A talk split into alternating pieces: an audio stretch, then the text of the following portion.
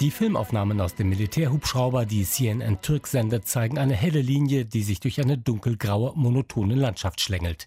Der Reporter beschreibt die geschotterten Patrouillenwege und die Grenzmauer aus Beton. Die Türkei auf der einen, Iran auf der anderen Seite. Fast 300 Kilometer der 534 Kilometer langen Grenze will die Türkei durch eine Mauer sichern. Die türkische Regierung reagiert damit auf die Machtübernahme der Taliban, aber auch auf eine zunehmend fremdenfeindliche Stimmung im eigenen Land. Die Türkei ist kein Niemandsland, in das jeder nach Belieben unkontrolliert ein- und ausreisen darf. Der Staat ist vor allem für die Sicherheit und den Wohlstand der eigenen Bürger verantwortlich sagte Präsident Erdogan im Anschluss an die letzte Kabinettssitzung am vergangenen Freitag. Erdogan ist ein Getriebener der eigenen Flüchtlingspolitik. Teile der Opposition werfen ihm vor, zu viele Flüchtlinge ins Land gelassen zu haben, vor allem Syrer. Jetzt stehen die Afghanen vor der Tür. Kemal Kılıçdaroğlu, Vorsitzender der größten Oppositionspartei CHP, kündigte an, im Falle eines Sieges seiner Partei bei den nächsten Wahlen alle Flüchtlinge binnen zwei Jahren nach Hause zu schicken. Kurz nach dieser Äußerung kam es zu einer Hetzjagd auf Migranten in einem Stadtteil von Ankara.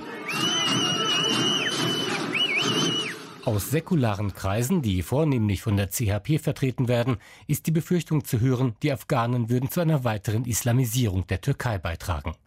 Der Migrationsforscher Murat Erdogan, der unter anderem an der Deutsch-Türkischen Universität in Istanbul lehrt, hält dagegen. Die fliehen aus Taliban-Regime die wollen demokratische Regime, die wollen freiheitliche Regime und deswegen die kommen in der Türkei. Ressentiments gegen Zuwanderer würden sich zunehmend auch in Erdogans Partei AKP und deren Wählerschicht finden, sagt der Migrationsforscher. Das könnte ausschlaggebend bei den Präsidentschafts- und Parlamentswahlen in zwei Jahren sein. Die Bereitschaft, mehr Flüchtlinge aufzunehmen, ist auf einem Tiefpunkt, sowohl in der türkischen Gesellschaft als auch in der Politik. Und glaubt man Erdogan, dann auch nicht für Geld und gute Worte. Die Türkei ist nicht gezwungen, zum Flüchtlingslager Europas zu werden. Doch eine Neuauflage des Flüchtlingsabkommens zwischen der Türkei und der EU, über die seit Monaten hinter verschlossenen Türen verhandelt wird, sei für beide Seiten unausweichlich, meint Migrationsforscher Murat Erdogan. Wir haben nicht nur die Syrer, auch die anderen. Deswegen für neue Abkommen muss auch diese andere Gruppierungen auch beinhaltet. Immerhin ließe sich so auch der Status der Afghanen in der Türkei deutlich verbessern. Die Vorbehalte der Bevölkerung dürften sich dadurch aber nicht in Luft auflösen.